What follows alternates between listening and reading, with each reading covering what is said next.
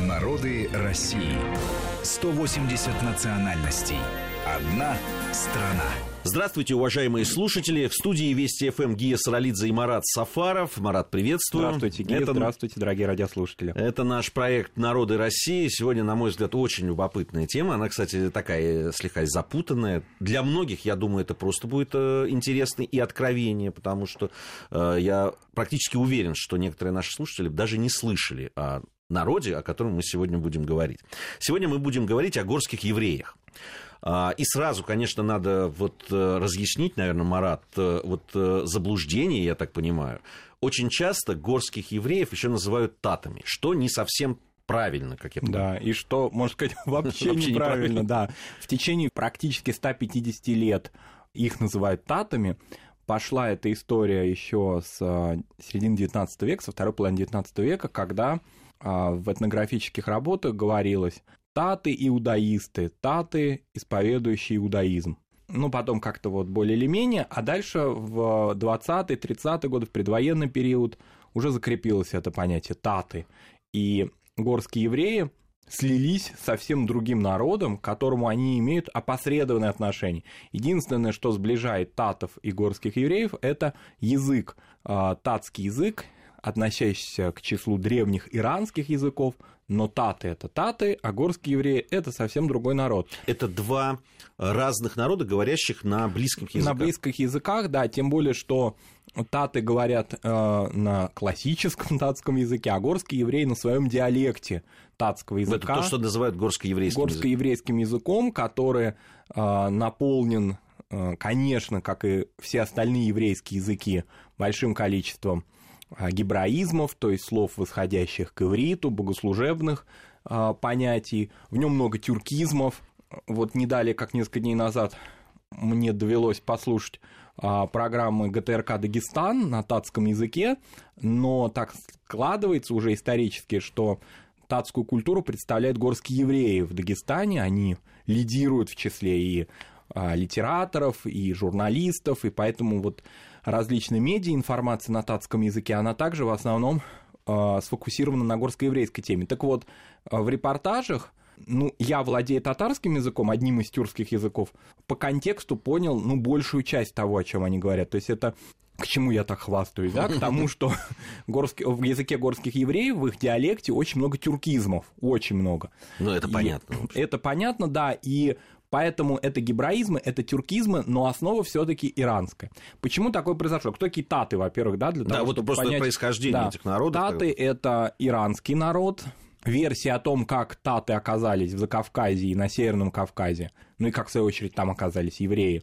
Очень много этих версий, многие из них, эти теории, восходят к Ирану, к тому, что, э, соответственно, с юга на север начались большие миграции, и татского населения, то есть персоязычного мусульманского населения и населения э, иудейского, соответственно. Э, и вот так они оказались еще в раннем средневековье, то есть таты горские евреи, это не то, что автохтонный народ Северный Кавказ, это один из древнейших, одни из два, да, древнейших народа Дагестана, которые исторически проживают, если говорить про нашу страну, то это Южный Дагестан, центром горских евреев является город, древнейший город России, Дербент. Соответственно, и э, ну, так сложилось, что вот горские евреи, они сохранить смогли свой язык. Вообще это очень интересно, что в еврейских общинах, как правило, сохраняются наиболее архаичные формы языка, приносимого ими из каких-то стран и так далее. Вот, например, э, допустим, язык евреев-сефардов в Южной Европе, в Магребе, ладино – он восходит к староиспанскому языку. То есть на нем не разговаривают современные кастильцы, да? Они понимают, безусловно, ладину, но тем не менее ладин это архаичный испанский. Идиш это архаичный старонемецкий язык. А, так и горские евреи разговаривают на таком языке, который современный иранец вряд ли поймет полностью, да, этот язык в современном Иране уже утрачен. Это большое количество архаичных слов, восходящих к древнему фарси. А, а, Марат, ну я, я правильно понимаю, что и тот, и другой народ, то есть и горские евреи, и таты, они выходцы из Ирана? Да, они выходцы из Ирана, но таты исповедуют в основном э, ислам шиитского направления, немножко сунниты, но в основном шиитского направления. А горские евреи – это иудеи. Именно поэтому, согласно законам, например, государства Израиль, а, горские евреи имеют право на репатриацию, поскольку они считаются частью еврейской нации, и никаких а, ну, каких-то делений их там не может быть. Вот, допустим, такой популярный источник, как электронная еврейская энциклопедия, один из таких очень важных, фундаментальных, можно сказать, источников по истории и этнографии евреев на русском языке, вот он трактует этот источник – горских евреев как этнолингвистическую группу еврейского этноса. Вероятно, это очень правильная формулировка. Но ну, а, я, я правильно понимаю, что антропологически или когда это вот они все-таки отличаются? Конечно, безусловно, и уклад, а, быт и культура их а, безусловно, связано с Востоком. Причем не с Ближним Востоком, а скорее с Закавказьем, конечно, с элементами персидской культуры. Но современный, конечно, горско-еврейский быт – это быт кавказский, безусловно. И поэтому вот это деление нататов и горских евреев, оно стало происходить только в последние десятилетия. По существу только в постсоветский период. Дело в том, что и сами горские евреи во второй половине 20 века по известным причинам, наверное, не стоит да, их подробно обсуждать, потому что это понятно, они э, эту татскую идентичность, это татское название, да, они его очень активно восприняли в документах, в паспортах, внутренних советских паспортах у большинства горских евреев было указано как национальность тат. Э, это давало возможность им ну, избегать различных проблем, которые имели их собратья евреи европейские, ашкеназы, например. Да? И поэтому горские евреи, например, э, в Дагестанской ССР, в Азербайджанской ССР, они занимали важные и партийные, и хозяйственные посты, они не подвергались никаким формам, ну, то есть антисемитизма они никогда не испытывали по существу, потому что по документам, по всем своим, так скажем, статусным каким-то таким характеристикам, они к еврейскому народу вроде бы и не относились. Амарат, можно еще одно уточнение? Ведь угу. в Закавказье есть еще и грузинские евреи, да. тоже очень древние а, да, в древний народ, ну, часть народа да, еврейского, которая издревле жила на территории Грузии. Это разные. Это разные народы, и более того, они по-разному пришли а, на Кавказ. А, горские евреи своим путем, и поэтому они пришли со своим языком, а грузинские евреи очень быстро языки, которые они принесли, а это уже трудно сказать, какие, поскольку это более чем 2000 лет, по существу, более 2500 лет, можно сказать, да, они проживают в Грузии, они очень быстро утратили свой язык и перешли на грузинский язык. А, и поэтому это разные ветви. Что объединяет горских евреев и грузинских евреев и бухарских евреев в Средней Азии? Прежде всего, а, сефардская литургическая основа. Э, ну, дело в том, что еврейский народ, если очень так вот сказать просто, делится на две группы. На ашкеназийскую, на так называемых европейских евреев и на сефардских, на восточных евреев. Это существенное отличие. Отличия не только языковые отличия, но и прежде всего литургические. А, дело в том, что Ашкеназ... И, и внешне. И внешне, конечно. Сефарды и ашкеназы стараются даже в одном городе иметь две синагоги. Вот говорят о том, что два еврея, три мнения. Здесь э, э, у двух евреев может быть две синагоги. Но это известно даже э, в старых таких городах, как Тбилиси, как Ташкент, как Самарканд, исторически всегда были ашкеназийские синагоги и, собственно говоря, сефардские, восточные. А, поэтому вот это их объединяет. Действительно, они с грузинскими евреями или с бухарскими евреями, жившими ранее очень в большом таком да, пространстве, а сейчас в основном в эмиграции, я имею в виду про Среднюю Азию, про Узбекистан, в какой-то степени про Таджикистан. Вот у них есть в этом смысле литургическое единство. Но если говорить о культурных различиях, конечно, их очень много. И лингвистических. И лингвистических. Допустим, если взять культуру грузинских евреев, то она практически идентичны грузинской культуре, да, то есть они э, и в языке, и в традициях, э, ну, по существу являются грузинами. Но история грузинских евреев, она более драматична, да, и многие те места, которые были связаны с вот этой колоритной культурой, они утрачены. Например, если вот Красная Слобода, о которой мы сегодня будем говорить, горская такая житница, что называется, да, родина очень многих а, людей, предпринимателей, которые входят в списки журнала Forbes и так далее. А, это реально действующая община, реальные живущее такое активное, энергичное село на севере Азербайджана, то вот, например, такой же символ э, грузинского еврейства, э, Кулаши, близ Самтреди, да, это в основном уже опустевшее селение, большая часть его э, еврейского населения покинула родину, ну, еще даже начиная с 70-х годов эмигрировала. Вот, поэтому они в разных, как бы уже теперь весовых категориях находятся. Ну, драматическое в том смысле, что они их не изгоняли, конечно. Их не изгоняли, да, безусловно. Это, но... это был просто, да, исход такой, ну, вот иммиграции. Да, и она во многом еще связана с одним еще обстоятельством, которое отличает грузинских и горских евреев. А грузинский еврей более религиозный и более традиционный. То есть вот то, что это никак не входит в противоречие с тем, что они э, разделяют все ценности и ментальность грузинской культуры, но они все-таки более э, религиозный быт вели, и для этого они считали, что вот необходимо им эмигрировать, для того, чтобы полноценно это а, осуществлять. Горские евреи более секулярны, то есть они более светские. Конечно, более по сравнению с грузинскими или бухарскими. Безусловно, жизненный цикл, обряды, э, все обряды жизненного цикла, посещение синагоги и так далее у них устойчиво сохраняются, но все-таки из вот этих восточных еврейских общин они более светские, что ли. И миграция у них, она шла, конечно, и в разных направлениях, но интересно, что многие горские евреи переместились внутри нашей страны, то есть они не покинули Россию, они, а, живя, допустим, а, в Дагестане, на юге Дагестана, прежде всего в Дербенте, переселились, скажем, в Москву или в Санкт-Петербург. То есть они не все покинули вот такого исход такой алии, да, как по-еврейски говорят на иврите, да, восхождение куда-то в, Иври, в Израиль, да.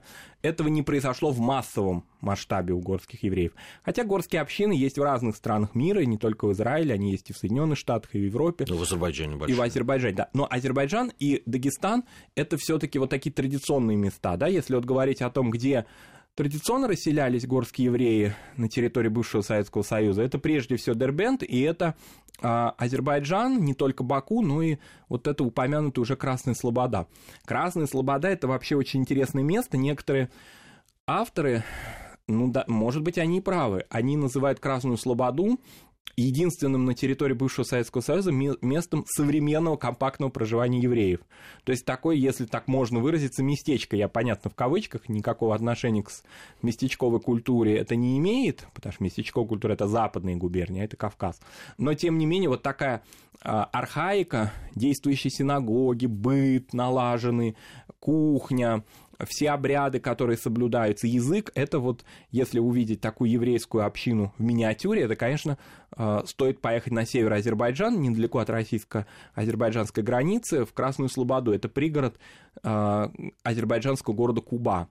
Ну, собственно, э, та граница, которая сейчас, да, современная между э, Россией, современной и Азербайджаном, она когда-то была, то есть ее не было. Ее поэтому, не было, поэтому да. это единое было. Это единое была, безусловно. Э, ну, там отдельные элементы есть, допустим, понятно, что в Красной Слободе больше влияние азербайджанской культуры, нежели в Дербенте. Дербент как-то вот есть такие города, да, вот которые самоценны, самодостаточны, которые говорят, а мы по национальности дербенцы, мы по национальности там тифлисцы, мы по национальности э, самаркандцы. Вот примерно такая же история с Дербентом. Дербент многонационален и очень так самодостаточен, поэтому дербенский еврей или дербенский лезгин э, или дербенский табасаран, он, ну как бы сказать, все равно у него двойная такая идентичность.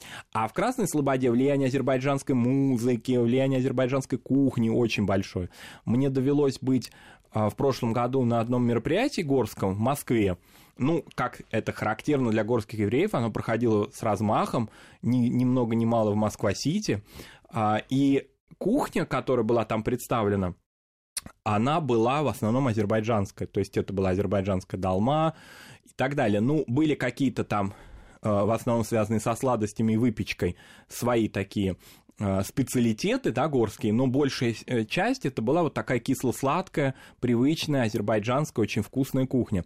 Причем и повар был азербайджанец, и, но все было с соблюдением кашрута, безусловно, потому что горские евреи, несмотря на то, что мы сказали, они более секулярны, чем грузинские и так далее. Кашрут всегда соблюдался и в советское время, то есть правила, э, иудейские правила заготовки мяса, ни смешения с молоком. Все это и в Дагестане, и в Азербайджане соблюдал. А, о численности а, немного мы скажем. Вообще считается там, ну, оценочные, конечно, это такие оценочные цифры. 150 тысяч вообще горских евреев. Из них большинство проживает на территории Израиля, где-то тоже оценочные 100-120 тысяч.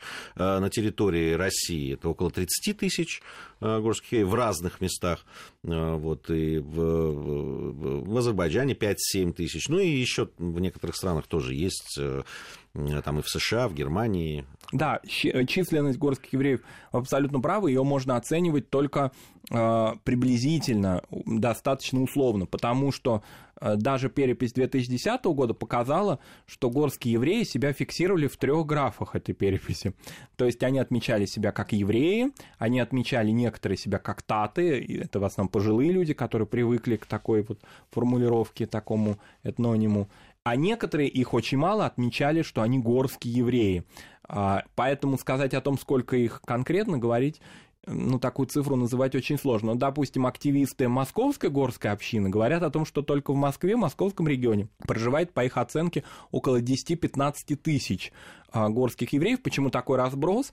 Потому что они сказали, что многие из них а, ну, такой внутренней миграцией занимаются. То есть они возвращаются в Дагестан, и едут обратно в Москву. То есть они вот не являются а, укоренившимися многими москвичами. Кстати говоря, это очень заметно по домам в Красной Слободе и в Дербенте, где а, за последние два десятилетия выстроено очень много роскошных, очень красивых двух-трехэтажных по существу дворцов, которые полупустые, то есть там живут пожилые люди, родители, а, и э, они говорят о том, что наши дети находятся на заработках, да, то есть они такие трудовые мигранты, да, они очень крупные могут быть предприниматели, но так или иначе они не бросают свои родные места. Вот, например, в Красной Слободе в Азербайджане есть такой обычай, он, в общем, соблюдается евреями всего мира, но в Красной Слободе очень интересно он проходит, это 9 ава, это дата, а, траурная дата еврейского календаря, в этот день произошли разные страшные события с еврейским народом и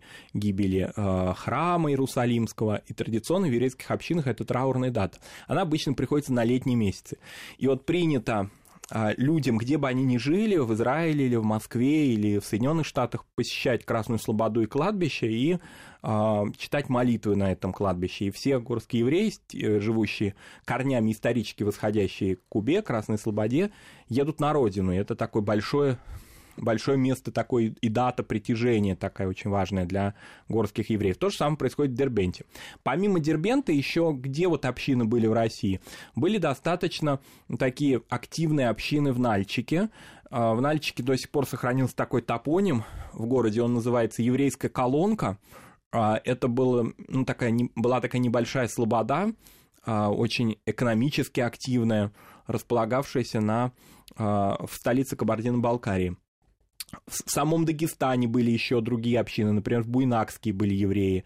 Буйнакск, историческое его имя, Тимирхан Шура, такой большой э, город, э, иногда даже соперничавший с другими городами Дагестана. Известно, например, что Махачкала по существу, да, порт Петровск, он возник-то позже, а Тимирхан Шура такой старый город.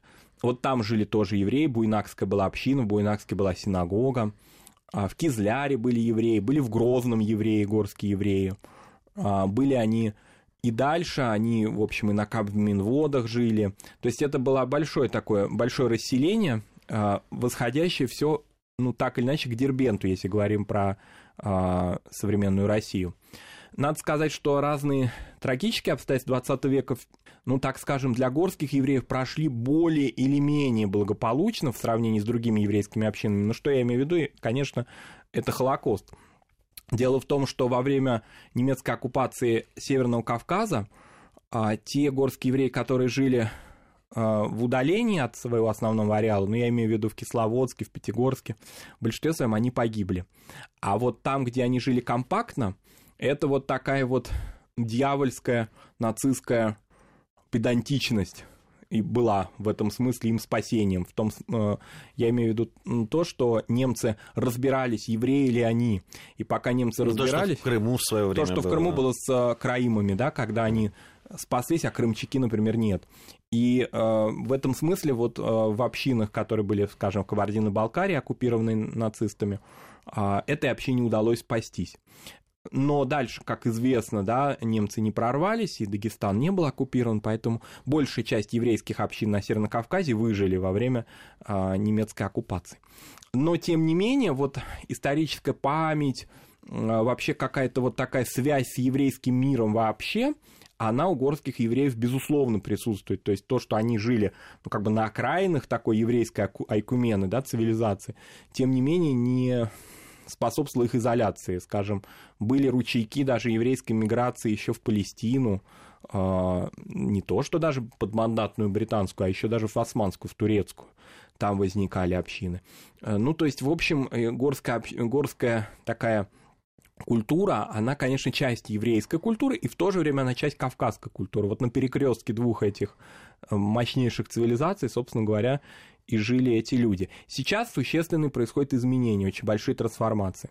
Ну вот, например, молодежь, э, многие, ну, теряют э, знание горского языка, вот этого татского языка, диалекта татского языка, переходят на русский язык или на те языки, где они живут, на иврит, на английский язык. А между тем горская литература, особенно фольклор, не вот э, профессиональная литература, а народное творчество, очень богата. Там масса разных интересных примеров есть. Скажем, библейская, э, библейские, ну, если так можно выразиться, пересказы на горском языке. Это агада, то есть это такие сказания, ну, не сказания, притчи, скорее, которые читаются во время еврейской Пасхи. Различные сказки народные это большой, большой, большой пласт культуры, который горские евреи сохранили, который уникален тем, что он не встречается нигде. То есть он не встречается ни в Грузии, не встречается ни в Средней Азии, в других сефардских общинах его нет. Он у них именно такой, а вот в других общинах он другой. И поэтому, безусловно, для того, чтобы вот это сохранялось, очень многое к счастью, делается, но э, все-таки молодые поколения, они уходят от этого языка или разговаривают на таком, ну, суржике своеобразном, когда вставляют разные слова из разных языков. Конечно, это теряет э, сам язык. Ну, допустим, в Дагестане, вот как мы уже сказали, есть татское вещание, оно есть, э, есть наши коллеги в радиоэфире они ведут программы на татском языке, есть телевизионное вещание, выходит в Дербенте газета, она называется «Ватан», а, что в переводе означает «родина», а, который выходит на татском языке, но в большей степени, как вот я уже сказал, в основном освещает жизнь именно горских евреев. Тогда как таты, они мусульмане, а еще интересно, что есть таты даже армяно-григориане. То есть, ну, понятно, что это армяне, но только которые утратили а, э, армянский язык и разговаривали, и разговаривают на татском языке. Поэтому нельзя сказать, что вот есть таты, иудеи, таты, григориане и таты э, мусульмане. Нет, конечно. Таты – это отдельный народ, который дал разные языки, да, которые изменялись, там видоизменялись и так далее, на которых разговаривали люди разных конфессий. Это Кавказ, в этом его богатство и многообразие. Мы вот как раз о многообразии и о том, а как все-таки жилось э, этому народу в довольно сложных политических условиях, да. да, если там посмотреть с шестого века, когда они начали проникать на эту территорию, много чего в Закавказье и на Кавказе происходило. Э, но это мы уже сделаем в следующей части нашей программы. Я напомню, Марат Сафаров и Гия Саралидзе в студии Вести ФМ. Эм. Э, это наш проект «Народы России». Сегодня мы говорим о горских евреях, о культуре, истории, антропологии этого интересного очень народа и на самом деле малоизвестного, насколько я понимаю. Мы продолжим это делать. Сейчас новости. Святое. После новостей мы вернемся. Да. Народы России. 180 национальностей. Одна страна.